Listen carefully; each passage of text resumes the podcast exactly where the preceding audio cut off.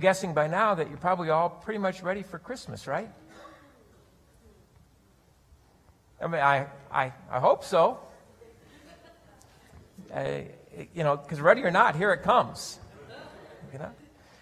If you're looking for a, a last minute gift idea, I can help you. See, you can pick up an ornament, you can pick up a gift card, you can give a donation in honor of the recipient of these things, and you can help some children along the way. It's pretty simple. It's pretty easy, isn't it, Jody? It is. It is. It's very easy. So we got we got plenty. If you're not quite ready for Christmas, so I know some of you here, probably most all of you here, are ready for Christmas now. Certainly, we are. Jerry and I, we're pretty much ready. We've you know, had the Christmas lights out for a while. We've decorated our tree. We got some manger scenes adorning the house. We've bought our Christmas gifts. Most of them are wrapped. And we have plans for Christmas Day. 32 people are going to be at our house on Christmas Day. Seven of our nine children, 12 of our 14 grandchildren, Jerry's folks, uh, some family friends as well. Uh, we've got our plans ready to go. I think we're, I think we're ready. I think we're ready here at church, too, for tomorrow night's Christmas Eve services. I think we're ready. I mean, the bulletins are all folded, thanks to the 30 something people who showed up and folded thousands and thousands of bulletins last Thursday.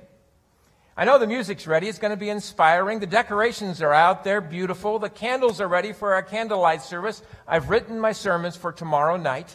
So I think we're ready. But all I have left to do is go through the checklist to make certain that I haven't forgotten anything. And I don't think I've forgotten anything. Have I forgotten anything? Have, have you forgotten anything?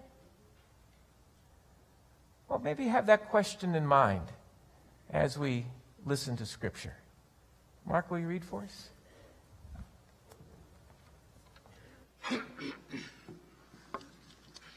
Today's scripture comes from the book of Matthew, chapter 3, verses 1 through 12. In those days, John the Baptist appeared in the wilderness of Judea, proclaiming, Repent, for the kingdom of heaven has come near.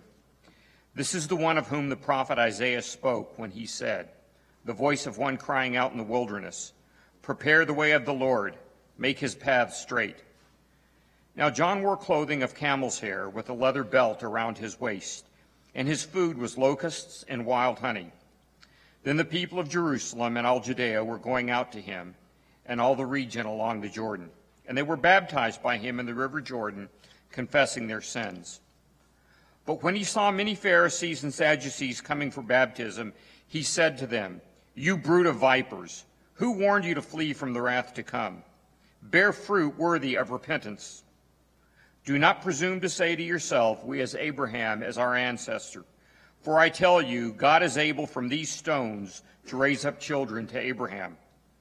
Even now the axe is lying at the root of the trees. Every tree, therefore, that does not bear good fruit is cut down and thrown into the fire. I baptize you with water for repentance, but one who is more powerful than I is coming after me I am not worthy to carry his sandals. He will baptize you with the Holy Spirit and fire. His winnowing fork is in his hand, and he will clear his threshing floor and will gather his wheat into the granary. But the chaff he will burn with unquenchable fire. This is the word of God for the people of God. Thanks be to God.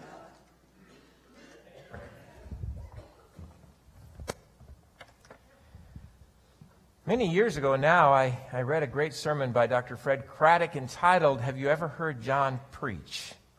And ever since then, that sermon has influenced how it is that I hear and think about this particular scripture. So I just want to acknowledge the, his influence in how it is that I approach this text. And with that, let's have a word of prayer. May the words of my mouth and the meditations of our hearts be acceptable unto thee, O Lord our God, our rock and our Redeemer. Amen.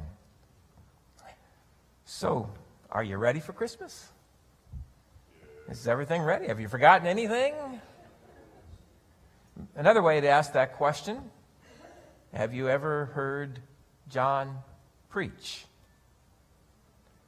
Now, John was Jesus' cousin, John the Baptist. His mother was Elizabeth, his father Zachariah. Elizabeth was Jesus' mother's cousin. So they were family. In many ways, John, who was born six months before Jesus, in many ways, the course of his life was set from the day he was born. It was almost as if he came into this world walking right out of the pages of the Old Testament. It becomes clear by the time he's an adult. The things that he says, the things that he does, the way that he looked. It was like Elijah, one of the great prophets of Israel. He was kind of a strange dude, though. I mean, he lived a very simple life out in the desert. He never cut his hair, never trimmed his beard. He wore camel skin, which couldn't be that comfortable. And he ate locusts and honey. I'm thinking it took a lot of honey to get the locusts down. You like locusts? Okay. it's all right. And what he did in the wilderness was preach. He'd pull up a stone as his pulpit, the, the stars in the night sky as his altar candles, the river Jordan as his baptismal, he would preach. And he must have been a great preacher. He must have been riveting as a preacher because people would come. They'd come from long distances, sometimes traveling for days, to hear John preach. And they never missed the point. Because John never mixed any words. He would get to the heart of the matter. He would get to the very, very heart of the matter.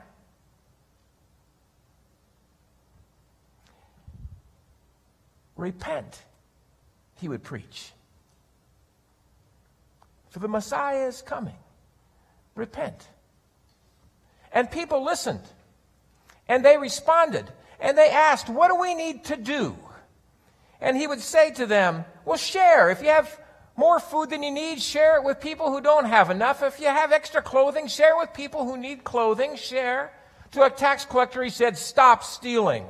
To another, he said, Stop intimidating other people. To all, he said, Repent. Anybody who would listen to him, he would say, Repent.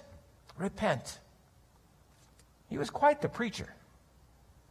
Quite the preacher. At times, I think he could be a little intimidating. I mean, he would say, brood of vipers. He'd say things like, even now the axe is laid at the root of the tree. He'd say, don't presume to claim Abraham as your ancestor because God can bring descendants of Abraham out of these very stones. He would say, the winnowing fork is in his hand. Wheat and chaff, save the wheat, burn the chaff. Repent repent. And the people, they would listen. And they would respond when he would give the invitation to step down into Jordan to have their sins washed away. People would come, they'd step down into the Jordan River, not because he had terrified them, but, but because there's something about his preaching. It was like he could usher a person into the very presence of God. I mean, this John, he could preach. He could usher people into the very presence of Almighty God, which is something that we want. But I got to tell you, it might very well be something that we don't want. And here's what I mean by that. In the, in the presence of God, well, the light is different. The light of God is different than the light of this world. The light of God illumines everything. And I mean everything. The light of this world dims in comparison, very, very dim. In the dim light of this world, it's easy for us to compare ourselves to other people and come out looking pretty darn good. It's easy to start thinking that God must grade on a curve. And, and while we may not be perfect, we're a whole lot better than a lot of other folks that we know. I mean, we're in church, we're trying to do the good thing. We're a whole lot better than a lot of other folks, so we must be making the grade. No reason for much change. We must be making the grade. And then we find ourselves standing in the light of God. And things look a little different there. For one thing, we find out that God doesn't grade on a curve because there's nobody to compare yourself to there in the light of God. It's just your life. Nobody to compare yourself to but Jesus, and we don't want to do that. And there in the light of God, uh, well, the light illumines everything. Everything. Those deep secrets that have been buried away within us, they're ever before us. The brokenness and the bitterness that can be in our heart, it's there for us to see. Our thoughts, our self deceptions, our prejudices, it's all right there. It's our life, and we can see it. It's like a moment of truth. And there's no more whining, and there's no more pointing fingers, and there's no more complaining because it's your life. It's my life that's there to see. And in this moment of truth, when we realize that there's nobody else that we can compare ourselves to to make ourselves look a little better, well, it's kind of like having dreamed of living in a palace, only to wake up and find out that the roof is leaking. And there's a rat gnawing away inside one of the walls, and the rent is due. This John, he could preach. I mean, he, he could really preach, ushering people into the very presence of Almighty God. You know how it is, how we live our lives. I mean, we want to serve God, right? We want to serve God, but there's other forces that are at work in our lives too. And so sometimes we say things like, I'm going to do this for God, but we never get around to doing this. And other times we say, I am never going to do that again, and we end up doing the very thing that we said we would not do. It's like we get caught between the sky of our good intentions and the mud, the reality of our lives. It's like we get caught. Caught's maybe the wrong word. Crucified, convicted, convicted between the sky of our good intentions and the mud, the reality of our own lives. It's a moment of truth, and it's something that we want, and it's something that we do not want. And we want it because the truth will set us free. And how our spirits long to be set free from the stuff that pulls us down into the mud but it's something that we don't want because it convicts us. And it points out there's things in our life that need to change. And, well, even as uncomfortable as the mud may be, it's our mud. We've learned to live in it. Do we really want to change? Do we really want to change?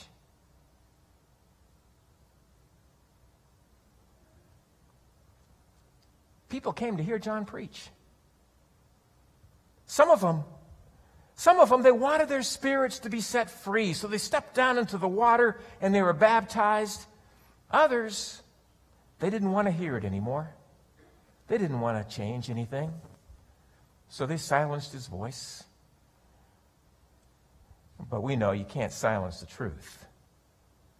And we know that nothing that anybody could do could change the fact that this John could preach he could preach. I mean, you ever heard John preach? It was good. It was so, so good.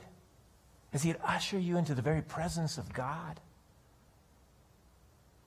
And there, not only would we see ourselves for who we are, for what we have become? But there, in the light of God, we would see something of, of who God is, too. And it was good. He'd say, Repent. Repent. Not because he's trying to beat people up, but because he's trying to show people that there was this opportunity before them an opportunity to experience some forgiveness, an opportunity to experience some new life, an opportunity for their spirits to be set free.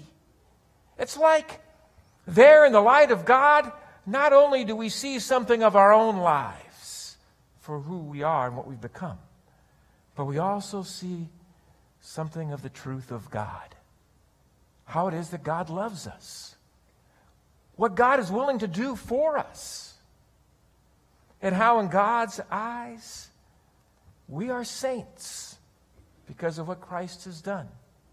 Warts and all, we are saints. What a gift it is that's being offered. And so John tried to prepare people for Christmas, for this gift that they would receive, this gift that's being offered of our spirits set free, of new life, and of forgiveness. This John, he could preach. His words, they were about the most refreshing thing you would ever hear. He'd say, The Messiah is near. The Messiah is right next door. The kingdom of God, it has come. And it was exciting and it was exhilarating. And he would say, Repent, confess your sins, confess your need, confess your bitterness, confess your brokenness, confess your disillusionments and your disappointments, confess your brokenheartedness, confess the stuff that has you stuck in the mud of life, confess that and hold it up to God so you can receive this gift. And the gift, the forgiveness, the healing, scriptures say it's like new life, it's like new birth. What a gift! What a gift it is. It's like snow. You wake up in the morning, you look out the window, and you see that it snowed all night long a blanket of snow. Six inches of snow has fallen. And as you look out the window, you can see this blanket of snow for as far as you can see. And there's not a mark on it anywhere. You look out to the curb where the night before you had placed the garbage cans full of the garbage of your life, that stuff that you'd just as soon not have with you. And you look out to that place where those garbage cans had been, and instead of seeing these ugly cans, what you see is a mound of glory glistening in the morning sun. It's amazing how beautiful God can work within our lives and what beauty God can bring, even of the mess of our lives. John the Baptist, he preached, preparing the way for us to receive this glorious, this beautiful gift. Thanks be to God. Amen? Amen. Amen.